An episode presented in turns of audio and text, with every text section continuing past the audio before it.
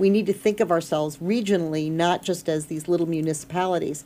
And I think that there's a way to get there, and I think that we just have to bring more people to the table to really think through it rather than just a few mm-hmm. people. That was Maxine Clark, founder of Build a Bear Workshop. Hi, I'm Nancy Scanlon Koppler, and welcome to Woman Overboard.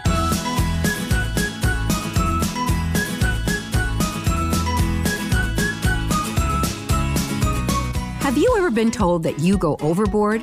Or maybe you have a friend, a partner, or a crazy aunt who overdoes it at the holidays. Someone who is overly ambitious, overly excited, and gets overwhelmed because she tends to overdo everything. Well, welcome to my world. I'm Nancy Scanlon Koppler, and this is Woman Overboard, a show about women, leaders, mothers, and entrepreneurs who are dedicated to making a difference. My guests would not be where they are today without being the overachievers that they are. Women who I believe put a positive spin on the words woman overboard. One of my favorite lines in your book is that not dreaming big enough is one of the mistakes entrepreneurs make. Yes, especially I think um, women and minority entrepreneurs who don't have access to, to enough money to, to take their idea as big as possible.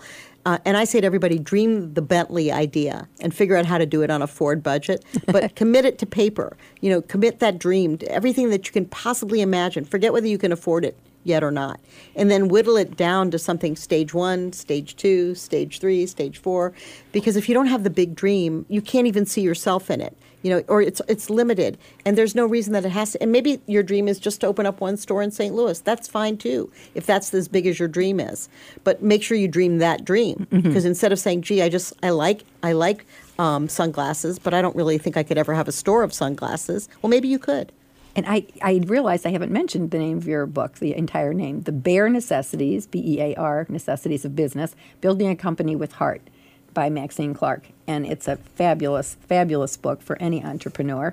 And it is stuffed with lots of wisdom, I must say, and, and wonderful uh, wonderful outlines. I think you have a seven point outline of, of how to outline your business mm-hmm. if any young entrepreneur is looking. How would they be able to find your book? You can buy it on Amazon. On Amazon. Okay. And great. maybe it's maybe still available in bookstores, but I wrote it because so many people were calling me on the phone and wanted to know how to do it, how to start your own mm-hmm. business, how to how to they had so many ideas and I couldn't help all of them. I didn't have the time. So I thought I should write it in a book. And I pick up this book sometimes and I read through it and I say it still makes sense, even though whether you're starting a dot com business or you're starting a, a, a bricks and mortar business, you're starting a, a, service business. All these, you know, you've got to have a passion for it, and you want to see.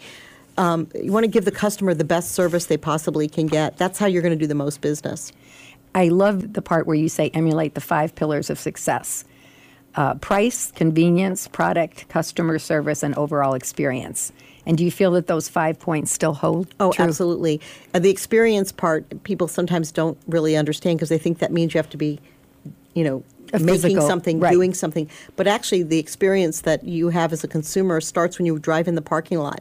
And if that parking lot has holes and guts and you know or it's not well lit or it's dirty you already start to have a, an impression of that mall and you might say well i've got to go there and get what i've got to get and you get up in the elevator and the elevator is broken and by the time you get to the store you're like exhausted and that store could give you great service but it's not going to make up, be able to make up for the, the bad things that happened along the way. I'm not sure which came 1st mm-hmm. when when it got to be so difficult to go to a mall because the stir, the things that you used to like about it were no longer there. Like some malls even had valet parking, right? Or a concierge that would wrap your gifts for you, or care, or store your packages while you shop. They started whittling away at those for expense savings. So why should you go?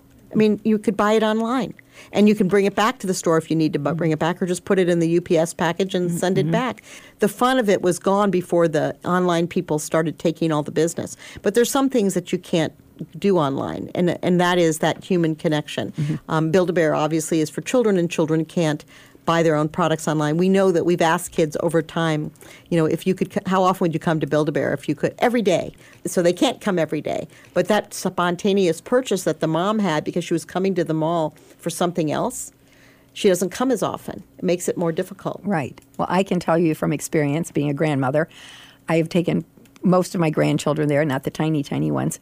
And it is such an all encompassing experience. They love the thing of putting the heart in the machine and the way you're employees are your you don't call them employees bear, bear builders. Bear builders tell them to I, they do something with the heart. Yeah what they make a wish on the heart they make a wish on the kiss heart. it they put it on the right uh, arm or the, they all I mean, do it different. And I have tears in my eyes just thinking about know, it, it. it's that so, moment. It's a magic moment. And honestly I didn't invent that magic moment a really good friend of mine, um, Sarah Russell, who was a, was a teacher at Washington University, she had the idea for the hearts. I didn't have any idea that people would want to put one in, like if there was a party of kids, mm-hmm. They would put one of each, and so one bear might have ten hearts in it. or so we found out we were running out of hearts before we were running out of bears. we had to go out and make them, and we would sit around. We went to every craft store in St. Louis, and then finally we ordered a whole bunch more. But that was um, inspired by one of our part-time workers. Uh, Jeff Marks, who was a teacher, and he turned that that just simple putting a heart into the bear into a magic ceremony. Oh, it that is. I could not have ever anticipated. And so Sarah had the idea for the heart, Jeff had the idea for the ceremony, and the rest, as they say, is history. It's so beautiful. And when the children take that bear, once the heart is in it, it is really a part of them. Yes. It beca- and then of course you have the naming. And all my grandchildren have their certificates with their bears, and I thank yeah. you so much. Parents had parents had many of the ideas. Like we have people that that um, uh, children that use a pacifier, and when it's time to give up the pacifier, they come and they put the pacifier inside the bear, oh. and the bear ha- always ha- brilliant. We would have never thought of that, and um, you know it's just amazing. And then we have a, a record drone sound, and when when people would be find out that they were pregnant and having a baby, they would go and have the heartbeat. Oh, um, oh my goodness! And the sound, and then they would give it to the grandparents, and they would hear the heart, you know, the heartbeat. Oh, beautiful. So there's a million ways that people have, have, have used Build-A-Bear and made it a part of their life, even in in sad times. Mm-hmm. And so we're we um, always recognize that those are just as important, and we try mm-hmm. to help people through their grief. And mm-hmm. if our teddy bears can help, uh, and yeah. they can, we're you know glad to be there for them. Right. What's better than your teddy bear? Right. And and you mentioned how important your teddy bear was to you as a child, and I'll tell you, my one son lost his teddy bear when he was three. And he is still looking for it. I think at age 38, it, meant. I know that feeling because I, I, lost mine at 10, and I was always looking everywhere I saw, but somebody with a bear. Right. Did it? Was that my teddy? Is that, right. Is it my teddy bear? Um, summers are hard for parents trying to keep their children busy and occupied, especially if they're both working parents. And, and I, I know that from experience, even when I wasn't working, just trying to keep five children occupied. And I understand you've designed an app to help parents. Can you explain what it is? Yes. Um, one of the things that we learned from all the young people that we worked with that some of the kids that were the most successful were kids that parents put them in summer programs, whether it was at the Y, at the library. And I thought, this is, I knew that because my next door neighbor kids always went to summer programs. But I thought everybody did. I didn't realize that kids that live in, in poverty or in under resourced communities may not know. Mm-hmm. So we created a tool called Blueprint for the number 4 mm-hmm. And in 2015 and we distributed it to parents all over St. Louis. It's free to use, and it was free for camps to list. The first summer we had 3,500 camps in there. Who knew St. Louis had 3,500? But wow. now we have over 8,000. In um, St. Louis? In alone? St. Louis. Wow. Yeah. So so the Y might have 25 programs. SLU has many programs. They range, the Parks and Recreation have tons of programs, and many of them are very low cost or free, but also many of the ones that are even more expensive, like that Science Center or the Challenger Learning Center or uh-huh. SLU have scholarships available. We also match scholarships, so mm-hmm. now we are able to give money towards scholar to camps that also offer scholarships, mm-hmm. so they can have twice as many kids coming that need some financial assistance. I'm not very techy. Explain to me how this app works. Yeah. So they download it on the phone. You can download it to your phone, but you can use it on a on the computer on a tablet or on a phone, blueprint4summer.com. There's a little form you fill out, and you can say, I want an art camp. I live in 63136, and I want it to be five miles within five miles, and my child's 10 years old, and and it's a girl, and it, usually the camps take everybody, but and it poof, you hit search, and it brings you in order of the closest camp to your house all the way down to the farthest away. And some things, like if you put in art, you might come up with 200 or 300 summer mm-hmm. camp programs. And you can decide which ones you can afford, which ones you want to call up about, mm-hmm. and you click through, and it'll give you more information. And then we, you have to book it directly through the camp because a lot of them have different requirements. They mm-hmm. may have you, you know, and they they are full or mm-hmm. whatever. But hundreds of thousands of people have used our tool to find camps in St. Louis. And Louis. what about those years. who need um, financial aid going to camp? Do you have? Yeah, so all the camps we you can search by that. You can search by how much it costs, and then if there's scholarships available. Uh, and many, many, many, about 50% of the summer programs in St. Louis offer some kind of financial assistance. You have started taking on a huge project to better our city, the Delmar Divine. And I'd like you to explain what exactly is Delmar Divine and what makes it divine. Well, um, another thing that happened through education, we were working on opening up our KIPP school over in 63112, which is Explain what the KIPP school is KIPP again. is our uh, is a charter school, and it stands for the Knowledge is Power program. Okay, right. Uh, and we were opening up our second school, which was an elementary school in uh, the West End, which is uh, just on north of Delmar, just east of University City is the West End, not the Central West End, mm-hmm. not to be get confused with the Central West End. It was a wonderful. It's a wonderful neighborhood, but at one time it was a. It had five elementary schools. Soldan was the high school, and I think Clark, my father-in-law went to Soldan. Yeah, many probably did. Yeah. and it was the the school to go to in St. Louis. But over time, the neighborhoods had changed, and uh, it was struggling. But this was St. Luke's Hospital, and I was driving around the corner, coming from KIPP, back getting on Delmar to go home, and I saw they were nailing in the for sale sign. So I looked at it and I said, what is this going to be? Are they going to tear it down and turn it into a pile of rubble? Will they build tenement mm-hmm. apartments? Mm-hmm. What will they do? And it kind of dawned on me because it was such a big campus. It's over five, almost five hundred thousand square feet. That it could be like a like Cortex. Mm-hmm. You know, I thought I, I go to Cortex all the time. And explain what Cortex is. Cortex is an innovation center built, you know, uh, started about 15 or 16 years ago in St. Louis. That was one building, and now it's a whole campus full of incredible, innovative. Um, buildings and services, mostly for the tech and life right. science business industry. We needed to to be able to create for our nonprofits. Nonprofits are the third largest sector in our economy, about 11% of our economy in St. Louis.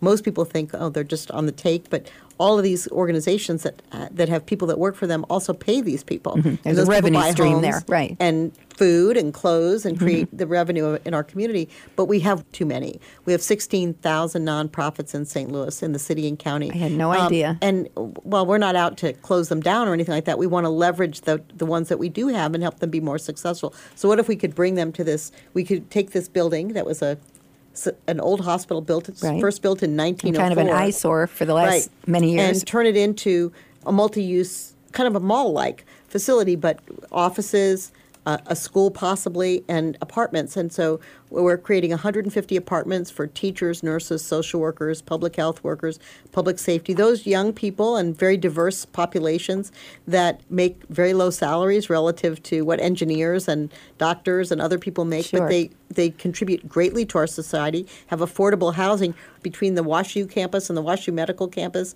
between the Delmar Loop and the Central West mm-hmm. End. What a great location on the bus lines, a half a mile from the park you know, near entertainment, near everything that you could mm-hmm. possibly mm-hmm. want in St. Louis, and turn it into something really lively again. So, are you the founder of this project also? I am the ins- chief inspirator. Oh. Um, I have partners in Washington University and also in Clayco Construction helping me because I don't know anything about building a building mm-hmm. or, or, or I, I, can see it in my head, but I do know how to bring people together. And so, is this being funded mainly um, personally, uh, uh, or is it being funded also through the city? It's being funded with um, public Person. and private donations. We have the first phase, which is is the apartments and the office space, is about an eighty million dollar project, and uh, some of that comes from tax credits and tax um, government incentives that give you for de- mm-hmm. redeveloping property um, and doing this, and then bank loans and private donations as well. So have you broken ground already? Well, there's no way to break ground because the building already exists. Right. Well, we have you started not started on the renovation yet. Hopefully by the middle of the summer. But yet you, you're expecting to be done in 2020. Yeah. Do you think that's phase still feasible? One Will open in late 2020. Yes. The first phase. Yes. And I know that's kind of a food desert there. So do you see a store going in, a Whole yes. Foods, or some kind of a little market? Or well, I think that um, we'll have a lot of economic development because there'll be about um, when, the, when it's phase one and two are complete, there'll be about a thousand people living and working in the neighborhood that d- aren't there today, mm-hmm. and that will warrant a lot more retail and commerce, a bakery, a pet shop, a, a, a dentist, a grocery store. Mm-hmm. There is a grocery store going in north of us, a Save a Lot, and there's one down uh, in the Loop, a global grocery store mm-hmm. that the student I know a lot of students use. And then in the Central West End, which is not very far away, there is a um, Whole Foods. And then there's Trader Joe's that's mm-hmm. over by Target. So nothing's very far away okay, in St. so Louis. But I do think that we'll be enough people that everybody will be looking mm-hmm. to open up a grocery store. The, the place will be finding the right place for the parking mm-hmm. and a store the size that can handle the neighborhood. This is such a fabulous idea. Do you conceive of this being a further development, something similar in St. Louis somewhere else? Well, I think that there are already these kinds of developments. This is Cortex, which is huge. We have Danforth Plant Science Center, which is sort of a co-working and space for scientists that work in agriculture and food. There's 39 North out in West County. There's another one in, in St. Charles. So there's lots of these kind of co-working spaces, but they're trying to bring together like-minded organizations mm-hmm. so people can work together. Ours is a little bit different because we really do we know that nonprofits need a lot of resources that can help them leverage their talent and that they're always living on a, on a tight budget. So if we can pool our resources together, we can bring more talent. Uh, practicum students from Washington University and SLU and UMSL that will be able to come and work mm-hmm. and be productive. We have a lot of tenants already are in are in education and healthcare and um, so they all are kind of cross pollinating. Mm-hmm. You can just see it. You know, like you see somebody in the elevator say, "Let's meet at ten o'clock for a cup of coffee in the coffee shop," and people will start to. It, a lot has to do with place mm-hmm. and space, but mm-hmm. it's much easier when you're nearby mm-hmm. to get together more often. But we'll also have a lot of public spaces. You know, there's lots of need for places to meet and have yes, events. absolutely. And this will be right there. You know, just east of the Loop on Delmar. Mm-hmm. And the other part about we're calling it the Delmar Divine.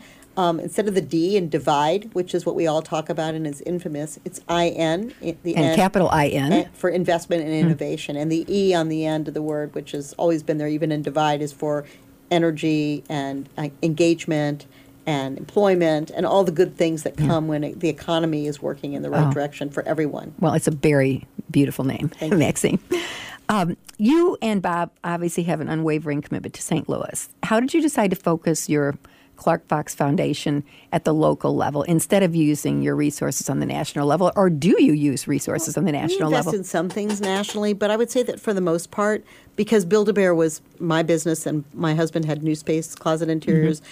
That it was the local people that helped make us successful. And say, I don't know that if Build a Bear would have been as successful, it was located anywhere else. Being in the middle of the country was a real asset because we could open up stores in many, many different mm-hmm. cities because we could get there in a couple of hours. Our corporate jet was Southwest Airlines, and that made us able to grow really rapidly. Which has a heart on it, by the way, doesn't it? Yes, it does. We're very much connected, and and in many, many ways. So we're giving back to the people that gave to us, mm-hmm. that helped make us successful. It's where we live. It's where we've chosen to stay our life, and why not make it better? It's such an amazing community. You obviously love the city, and you've just said so many wonderful things about it. What do you think is the most special thing about our city? Well, I think it's the neighborhoods. I think the history of St. Louis, the bad history of things that we're not so mm-hmm. proud of, and the things that we are proud of, we should need to embrace together to make us a stronger, you know, future. Because those are just part of who we are. I moved to St. Louis in 1976, and I lived in Lafayette Square, and I just saw that the house that I bought for eighty thousand dollars is selling for six hundred and fifty. Wow. Now they've redone it and they've expanded it and they've Amazing. done a lot of things, but that's what's possible. And mm-hmm. that, that was falling down. The mm-hmm. neighborhood was falling down. So it's not to over gentrify, to do things that make it impossible for poor people to live anywhere. We want to make it possible for all kinds of people to live together next to each other in any way possible. So you know, obviously the Delmar project is there's so many different incomes level that live mm-hmm. there already. That's the fun of life mm-hmm. is knowing people that come from so many backgrounds and hopefully maybe 10 or 15 percent will say, I want to buy a house there, or I want to build a house, or I want to live in a bigger apartment. And they will see the convenience and the, the community, this neighborhood particularly. Mm-hmm. It's an amazing place. And I don't meet, when I tell anybody about Delmar, they say, oh, I was born in that hospital, or I lived, I grew up on Cabanne, or I went to Soldan, or all these stories, and we're going to capture those stories also. We also mm-hmm. want to capture the history. I know that St. Louis is the story, but we want to capture the the neighborhoods of St. Louis within our building to, through pictures and art, um, so that people don't ever forget that this is this is what brought us here, mm-hmm. and this is what's going to keep us going in the future. It's so beautiful to hear that from someone who's from the coast. You're born in Florida, because I know my daughter Allison worked in New York for many many years, and she actually hid the fact that she was from St. Louis for a long time. They couldn't believe that she was from the Midwest because we're considered what the flyover state yeah. for so many reasons. But you just accentuated the reasons why St. Louis is so important. Right. The location in the middle of the country. Um, someone very close to me told me once that you're wonderful to work for. And you know who that someone is? Yes. My son in law, Brian, who worked for you as CFO. And I know you've received many kudos for innovation in the workplace. I hear you set a very high bar for your workers, but you're also able to support them. So, how can you be both the grizzly bear and the teddy bear at the same time? Well, I fortunately was didn't have to be the grizzly bear because we hired great people, but I had great people. Brian worked with us in our planning and research, and he helped us really think. Uh, he never about, said you were a grizzly bear, by the no, way. No, he just but, said, you know, he, if you hire curious people and creative people, they will help you get to the dream you didn't even know you had because wow. they just keep adding to the canvas. And you know, Brian came and we were investigating gift cards. Who can even imagine a life before gift cards? But he helped us really think about it because he had worked at Amazon and he had had other personal experiences, and um, you know, he brought all that to the table. And it was always, you know, it's always sad when somebody goes to do something else, but we knew we wouldn't have him forever. But we had so many wonderful people that stayed with us for such a long time, and everybody added something to the company, and that's how that's how you have to look at it. Everybody's opinion, including our customers, is very, very valuable to to building on the dream. Um, you can't have every idea; it's impossible. Mm-hmm. And if you think you can, then your business is going to be limited. It is really up to the um, people that you hire and the people that they bring with them too. So family members had ideas, and Nala, your grand right. I would come and just sit down and pet her. Well, you and I would have an idea from that. You weren't know, you one of the her. first people that had people yeah, bringing their dogs to work, yeah, right? people bring their dogs to work because I love dogs, and I I didn't have one of my own. I didn't have time to take care of it, so I could get to pet or walk their dog around the, the parking lot. But it was that kind of the people that love dogs also love stuffed animals. There's a real high correlation, and not all everybody can have a, a dog because they can't afford it or they are allergic or something. And so there's that affinity. So that was a very logical thing for us to do. But it also just brought out a, a different side of people mm-hmm. um, that we needed in a business that's about hugs.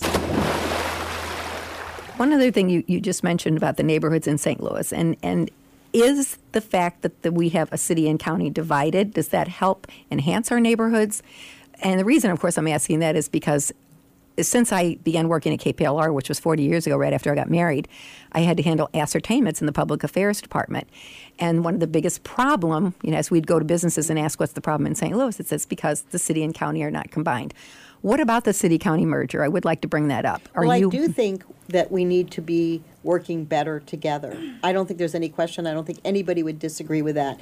That there is a lot bigger opportunity for a bigger metropolitan vision that we should be thinking of ourselves as St. Louis, not as the city of St. Louis or the county of St. Louis or Ladue or Clayton or St. Charles. We are a thriving metropolitan. When you add it all up, we have a large population. We have a lot of exciting businesses. We have a great airport, centrally located. We have um, all kinds of wonderful amenities, and we should be working together. Uh, not so one business that comes here might be perfect for Wellston, and another one might be purpose, perfect for South County, or a soccer stadium might be perfect in the city of St. Louis. We need to think of ourselves regionally, not just as these little municipalities. And I think that there's a way to get there, and I think that we just have to bring more people to the table to really think through it, rather than just a few people. Mm-hmm um, and that we will get some better ideas and maybe the same ideas. Mm-hmm. I'm, I'm on the board of Beyond Housing, which is in the Normandy School District. It's 24 communities that, that work together as one mm-hmm. um, because they realize they, they're much stronger as one community feeding mm-hmm. into the school district. And it can work. I know it can work. If we're not attracting young people, we're going to have a real problem because the population of uh, anyway is aging. Mm-hmm. Um, how are we going to change? How are we going to keep keep it growing in the right direction? And so I believe we should we, we can find a solution. Um, and I think some of it will involve government, you know, coming together, and others will just be about a better attitude mm-hmm. about St. Louis working together. And would, isn't it true though that if we did combine, our city would be much more powerful because the population itself would be bigger. Yes, and we would have eh, whatever. I don't know that there's. I'm not the one that's so big about the savings. I think we need to reinvest in our community. Mm-hmm. Um, so, but we would reinvest in it maybe differently than we've mm-hmm. been investing because it seems that some of the money goes all to certain, you know, places in St. Louis and not to the city in mm-hmm. North County. I think there's lots of opportunity for expansion in those areas to build up parts of our community that maybe aren't getting the investment they get today. Mm-hmm. Unfortunately, we're getting close to the end of. I, I, could talk to you for three more hours, but you are probably one of the busiest women women I know.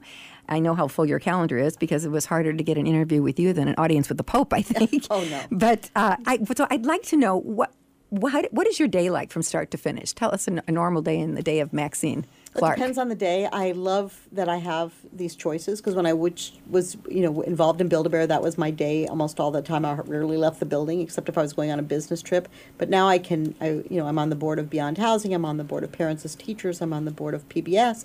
I'm on the board of uh, Washington University, and I get to learn so much. The, it, I give a lot, but I also get a lot in return.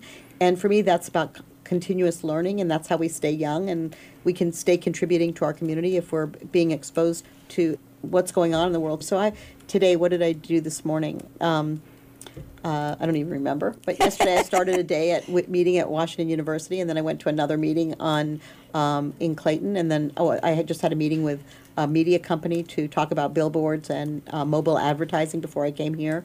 So it's, it's just, each day is different, but it's always full. So you, because your day is so full, I would like to ask you this: Do you, if you ever have any downtime, what do you do? Do you like to read? Do you go to movies? What? I love I love to read and I love to go to movies, but my husband does not like to go to movies. So I have to find my friends to go in, or we watch it on. Call me. My husband doesn't like them either. go on go to television. I love that I'm associated with Washington University. Like tonight, I'm going to a class at WashU that's about um, sort of a mini social work school. Mm. And I learned so much at those programs, and I think that that's another asset that we have in our communities, whether it's WashU, uh, uh Webster, SLU, Lindenwood. Each of these schools have amazing mm. programs that are really open to almost mm. everybody, but we don't know it. So does Bob do a lot of this with you, or does he have to book time for a date with you? No, no, no. we do a lot of things together, and we both divide and conquer. You have been quoted as saying, I've done more in the last 20 years. You said this recently when you had a, a big birthday. I've done more in the last 20 years of my life than I've done in the previous several decades, I'll say. This is totally contrary to society's view of as we get older, our value decreases. How have you, Maxine, been able to turn this stigma around, and how can you influence other women of our generation to do that? Well, I think our experience is really vital to continuing the great things that have been part of America and part of our democracy. Uh, at the same time, we have a lot to learn, and who wants to kind of be stagnant? I, I love that I get to learn new things every day, and I'm meeting with young people that are much more um, into technology and things than I have. They've taught me. And so it just adds greatly.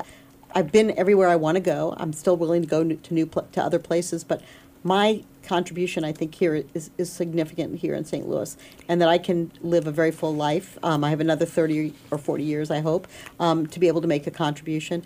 But I think we all realize that whatever time we have, we have to make it as meaningful, whatever that is family, friends, work, um, religion, whatever there's it's it's whatever you want it to be, and there's no limits to what's mm-hmm. possible. Age is not a determinant. I think uh, you know, 70s the new 50, 50s the new 30. Uh, we're so much different than our parents mm-hmm. were at our age, and that gives us a lot of of ammunition for a better future. Okay, I'll just have a few quick questions before we wrap up. Uh, as a woman who is so accomplished, is there anything that you don't like about yourself or anything that you would like to change about yourself? Well, I say I'm not over, overweight, I'm under tall, so I could grow a few inches and, you know, lose a few pounds. But no, I actually feel incredibly satisfied with who I've become. Um, my, you should be. My next book is going to be Becoming My Mother's Daughter. I think my mother would be um, very happy that I've done so many more community oriented things and just been a capitalist. Yeah. She she wanted me to do good things for the community, and, and which you do. Capitalism was like not a positive thing. And a quick answer to this: my happiest moment is when I get to spend time with my sweetheart. Oh, I love that. That is adorable. Bob, are you listening? I hope yes. And I'm the saddest when. Oh, is when you lose a good friend, which we recently did, and unexpectedly, and you have to kind of justify it. Uh, it doesn't matter what their age is; it can happen to anybody, and you know, you just um, makes you think and it makes you, you know, hug more. Right. Bear hugs are so important. Uh, you can achieve anything when? When you are curious about it and you want to ask questions and you don't know it all. And finally, in a life that appears to be totally overboard to me, I'm exhausted just listening to you talk, even though I love listening to you talk. What does going overboard mean to Maxine Clark? I don't. I haven't found it yet. You know, I don't think. I don't think it exists. I think every day, you know, can stretch yourself to do one more thing that that adds value to your life and adds value to somebody else's. Maxine, I can't thank you enough for joining us today. I've truly loved learning about your rise in the business world as well as your plans for making St. Louis a thriving community. For more information about Maxine Clark, or if you're interested in being a guest, a sponsor, or commenting on today's show, go to womanoverboard.com. And as always, you can email me with any questions or comments at nancy at womanoverboard.com. Thanks for listening.